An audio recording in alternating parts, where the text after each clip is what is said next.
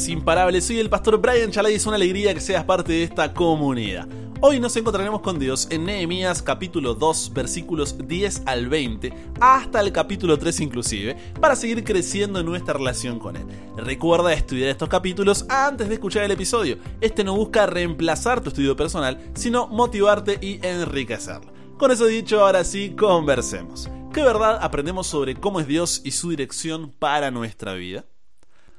Padre, gracias por la oportunidad de poder abrir tu palabra, de poder conocerte cada día más y de hoy hablar de un tema tan importante como el liderazgo. Muchas veces cuando se habla de liderazgo pensamos que ah, es solamente para las personas que tienen un cargo o función dentro de la iglesia, pero no es así, Dios, por lo cual ayúdanos a comprender realmente qué es el liderazgo, quiénes son los líderes, cómo poder ser un buen líder y cómo esto ayuda al crecimiento de nuestra relación contigo. Todo esto lo pedimos, en el nombre de Jesús oramos. Amén. Un liderazgo bueno y fuerte. Eso es lo que más necesita el mundo de hoy. Donde quiera que miramos, desde nuestros gobiernos hasta nuestra sala de estudio, lugar de trabajo y hogares, nos encontramos rodeados por los devastadores resultados de la inestabilidad, la indecisión y la corrupción. Por lo que comencemos estableciendo cinco principios bases del liderazgo. Primer principio, nada sucede hasta que alguien proporcione liderazgo. Cuando en tu familia hay problemas, no sucede nada hasta que alguien asume liderazgo y dice, hey, vamos a hacer algo al respecto. Todo se edifica o se derrumba según sea el liderazgo. A lo largo de la historia e incluso en el mundo actual, la mayoría de los problemas se remontan a la falta de líderes competentes. El mundo necesita líderes preparados. Donde no hay líderes, la gente hace lo que mejor le parece. Segundo principio, liderazgo es influencia. Cuando hablo de liderazgo, no estoy hablando de un cargo o función en una organización o relación determinada específicamente. Liderazgo, dicho en una sola palabra, es influencia, para bien o para mal. Si alguna vez has visitado el patio de recreo de una escuela, por ejemplo, o te has sentado con un grupo de adolescentes, a los 5 minutos ya sabrás quiénes son los líderes. Basta ver cómo se relacionan entre sí. Cada vez que influimos sobre otras personas, estamos asumiendo liderazgo. El liderazgo no es una cuestión de edad. La edad no tiene que ver con el liderazgo. A cualquier edad podemos tener influencia y lo cierto es que eres un modelo, lo quieras o no. Todos somos líderes en algún aspecto. Cada vez que influyes sobre otra persona, estás asumiendo el liderazgo. Por tanto, la cuestión no es si eres líder o no, sino si eres un buen líder o no. La Biblia define al líder como alguien que tiene capacidades dadas por Dios y la responsabilidad de influir sobre otro creyente o grupo de creyentes con el fin de que se realicen los propósitos de Dios. Así que liderazgo es influencia. Tercer principio, la prueba del liderazgo es, ¿alguien te está siguiendo? El que cree estar guiando, pero nadie lo sigue, solo está dando un paseo. El liderazgo no es cuestión de títulos o de puestos, sino de influencia, decíamos. Muchas personas tienen autoridad, o sea, la función, el título, pero no tienen liderazgo. No puedes forzar a nadie a seguirte. Cuarto principio, el fundamento del liderazgo es el carácter, no el carisma. El encanto personal solo te sostiene por un tiempo, pero al final la falta de carácter te expone. El liderazgo no tiene que ver con ah, tener una super personalidad encantadora y llamativa, extrovertida, una gran sonrisa o una voz de terciopelo. Lo que sí necesitas es un carácter que te dé credibilidad. Reputación es lo que la gente dice que eres. Carácter es lo que realmente eres el carácter es lo que somos en medio de la oscuridad, cuando nadie nos está mirando. A lo que voy es que no hay un tipo de personalidad concreto para los líderes, no hay un perfil de liderazgo. Dios quiere usar tu personalidad, sí, tú que me estás escuchando, tal como Él mismo la creó. Quinto y último principio, se puede aprender a ser líder. Todos, eso te incluye, tenemos el potencial de llegar a ser grandes líderes. Los líderes no nacen, se hacen. Cuando un líder deja de aprender, también deja de ser líder. Hace falta más energía para cortar leña con un hacha sin filo que con una afilada. Entonces, con estos cinco principios en claro, repasamos. Nada sucede hasta que alguien proporcione liderazgo, liderazgo es influencia, la prueba del liderazgo es alguien te está siguiendo, el fundamento del liderazgo es el carácter, no el carisma, y se puede aprender a ser líder, si bien hay muchos libros y seminarios sobre liderazgo, tal vez te sorprenda la noticia de que los pasos para un liderazgo de excelencia no son nada nuevos, nada innovadores.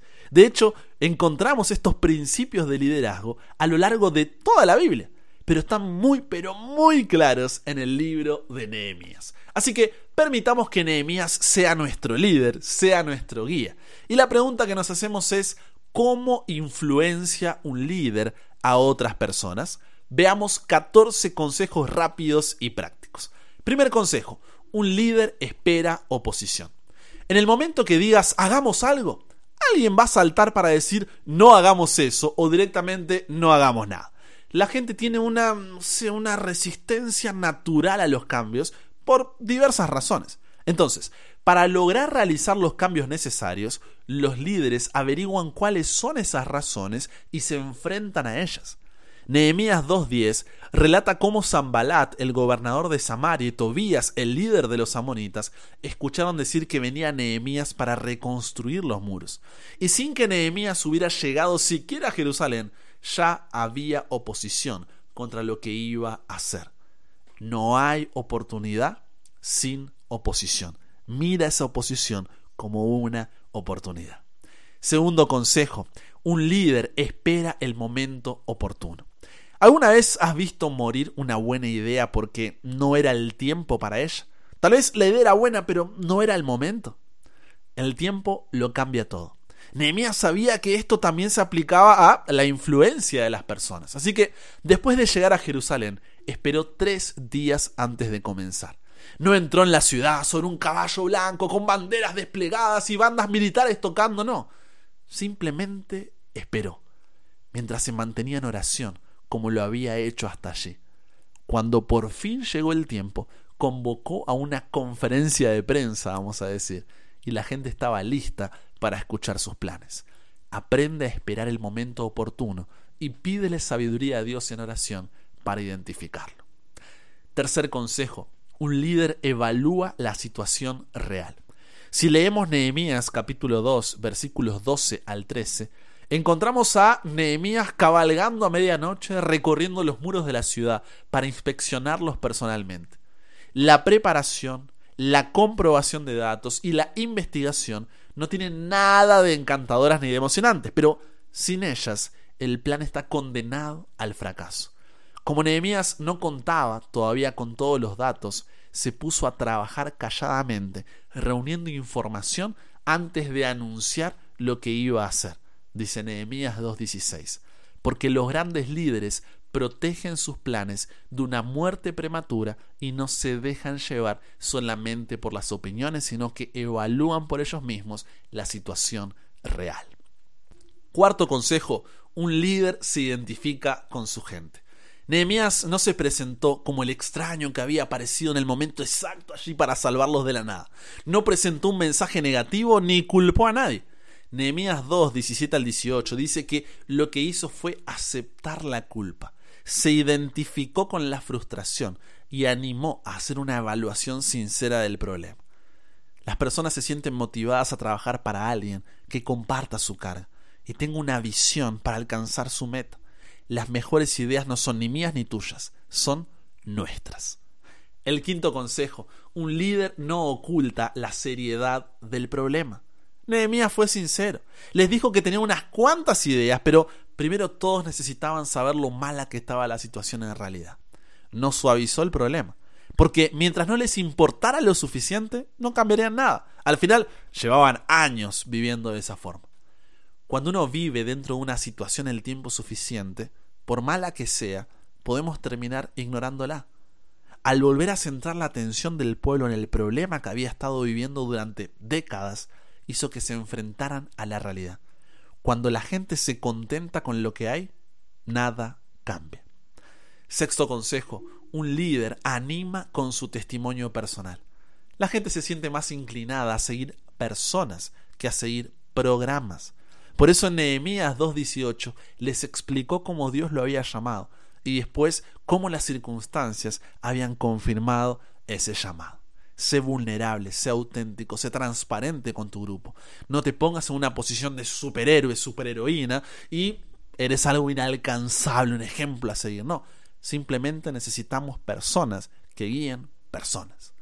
Séptimo consejo, un líder responda a la oposición con rapidez y firmeza. La resistencia ante el proyecto de Nehemías había ido creciendo. Nehemías 2.19 dice que se sumó Gesén. Los muros habían estado en ruinas por décadas. Para sus enemigos todo aquello era una broma. Cuando vieron que eso no detuvo a Nehemías, lo acusaron de rebelarse contra el rey. Total, esa táctica había funcionado años atrás. ¿Por qué no intentarla de nuevo? Pero esta vez no funcionó. Mira la respuesta en Nehemías capítulo 2, versículo 20. El Dios de los cielos, Él nos prosperará y nosotros sus siervos nos levantaremos y edificaremos, porque vosotros no tenéis parte ni derecho ni memoria en Jerusalén. Cuando te encuentres en una situación parecida y sepas que Dios está de tu parte, lo más sabio será que no discutas con tus oponentes. Y eso sucederá en el mismo momento en que hagas una declaración pública de tu fe, te convertirás en blanco de los que no la comparten que no te sorprenda que gente se oponga y ridiculice, pero no te rebajes a ser como ellos. Responda a la oposición con rapidez, pero también con firmeza. Octavo consejo, un líder simplifica. Nehemías tenía un proyecto enorme, pero para organizarlo tenía un plan sencillo, describe Nehemías 3. Vio cómo la gente estaba ya agrupada y la organizó de acuerdo a eso. Si no necesitas una organización nueva, no la crees. Muchos llegan y dicen, bueno, vamos a hacer todo nuevo y esto no va y esto ya está y ahora vamos a hacer así y así. Ey, haz lo que puedas por trabajar con lo que ya existe. Es muy común que los nuevos líderes quieran cambiar todo, como diciendo, aquí llegué. Pero hay un viejo refrán que dice, si no está roto, no lo arregles. O equipo que gana, no se toca. Las organizaciones más sólidas son las más sencillas. Noveno consejo, un líder no trabaja solo selecciona un equipo. Y quiero aprovechar para agradecer a todo el equipo que hace posible, ¿no es cierto? Que cada día se envíen estos audios, que puedas formar parte de la comunidad, que realmente podamos seguir creciendo nuestra relación con Dios. Son jóvenes como tú, como yo, que voluntariamente dedican sus tiempos, su don, su esfuerzo para poder hacer esto posible. Así que gracias a todo el equipo allí imparable que día tras día está allí firme y fuerte para poder lograr esto. Y es que un líder no trabaja solo selecciona un equipo, trabaja con aquellos que quieran trabajar. Nehemías involucró a todos los habitantes de la ciudad en la reconstrucción de los muros. Los líderes religiosos abrían camino mientras hombres o mujeres, gente de la ciudad o de las zonas rurales, trabajadores intelectuales o manuales, movían los ladrillos. Había perfumistas, orfebres, líderes de gobierno, emprendedores, todos estaban moviendo ladrillos y haciendo mezcla. Todos menos un pequeño grupo, dice Nehemías 3.5 un pequeño grupo que se creía demasiado bueno para hacer ese tipo de trabajo. Y por donde quiera que vayas vas a encontrar gente así, egoístas, vanos, perezosos. ¿Cuál fue la respuesta de Nehemías? Los ignoró. Porque cada uno después va a tener que dar cuentas a Dios, no es mi problema. Centró su tiempo y energía en los que estaban dispuestos a trabajar.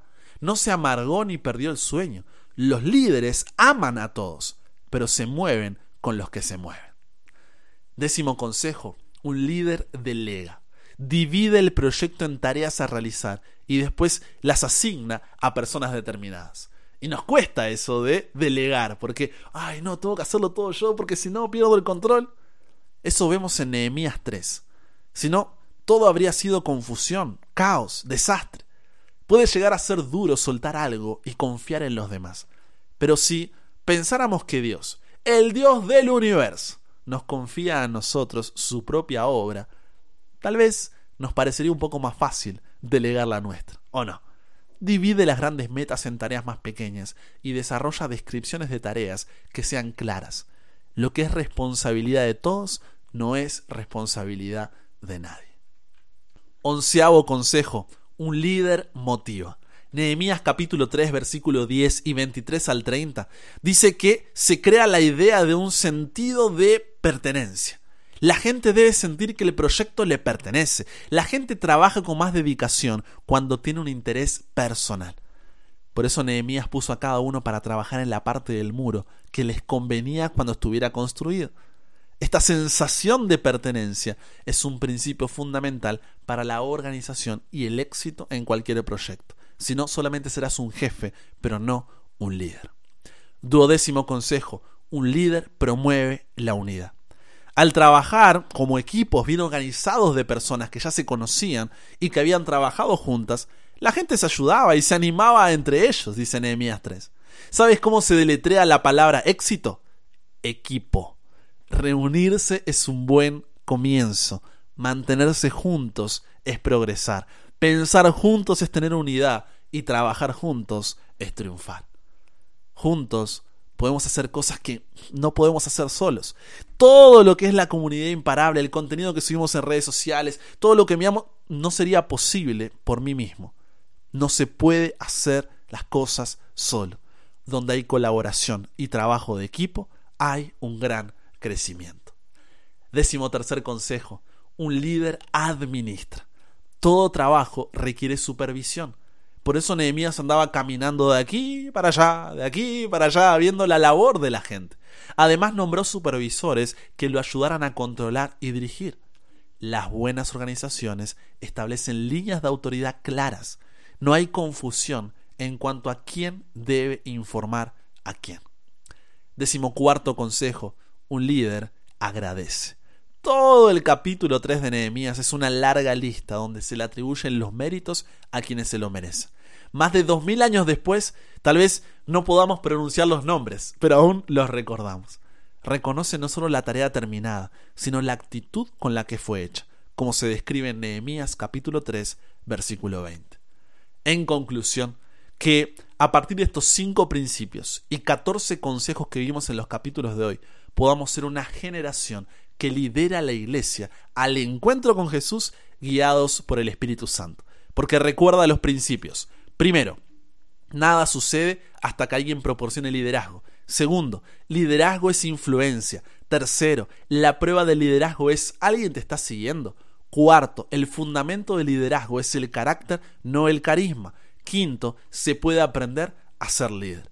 Y a partir de allí, los 14 consejos. Un líder espera oposición, espera el momento oportuno, evalúa la situación real, se identifica con su gente, no oculta la seriedad del problema, anima con su testimonio personal, responde a la oposición con rapidez y firmeza, simplifica, no trabaja solo sino que selecciona un equipo, delega, motiva, promueve la unidad, administra y agradece.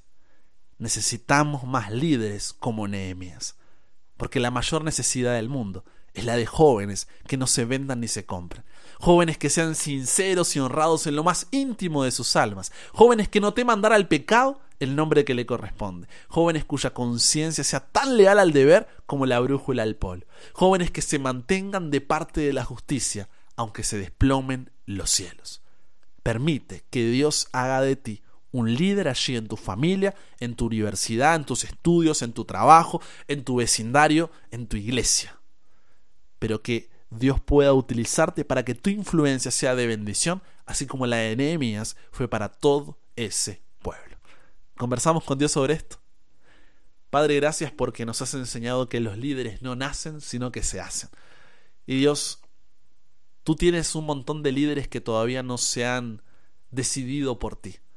Personas llenas de miedo, llenas de desánimo, de frustraciones, de impotencia, de dudas, de incertidumbre, pero que a partir del tema de hoy, Señor, más Nehemías puedan levantarse dentro de esta generación de jóvenes. Que más personas puedan decir sí al liderazgo. Tal vez se sientan que no están preparados, pero el mismo Dios que llama es el Dios que capacita. Y tú no llamas solamente a los capacitados, sino que también capacitas a los que llamas. Por lo cual, Dios, si tú quieres que podamos ser líderes en algún ambiente en que nos movamos, llámese hogar, llámese universidad, estudios, trabajo, iglesia, donde sea Dios, danos la sabiduría para poder ser una influencia para las personas que nos rodean y así como Nehemías poder llevarlos a ti. Bendice Dios a cada líder alrededor del mundo que está allí dándolo todo por tu obra. Fortalecelo en esos momentos difíciles. Dale sabiduría en esos momentos donde no sabe qué hacer. Dale fuerzas cuando está desanimado. Y que realmente podamos verte regresar. Nos entregamos hoy a ti, Dios. Cámbianos, renuévanos, transfórmanos. Somos tuyos. En el nombre de Jesús oramos. Amén. Y con eso llegamos al final. Comparte con otros lo que aprendiste hoy. Súmate a la comunidad en WhatsApp totalmente gratis si todavía no lo has hecho para recibir una notificación de tu celular cada mañana, escuchar los episodios sin conexión, tener material extra, hacer tus preguntas, acceder a contenido exclusivo y te espero en el siguiente para que nunca pares de aprender y nunca pares de crecer. ¿Por qué? Porque hasta el cielo no paramos.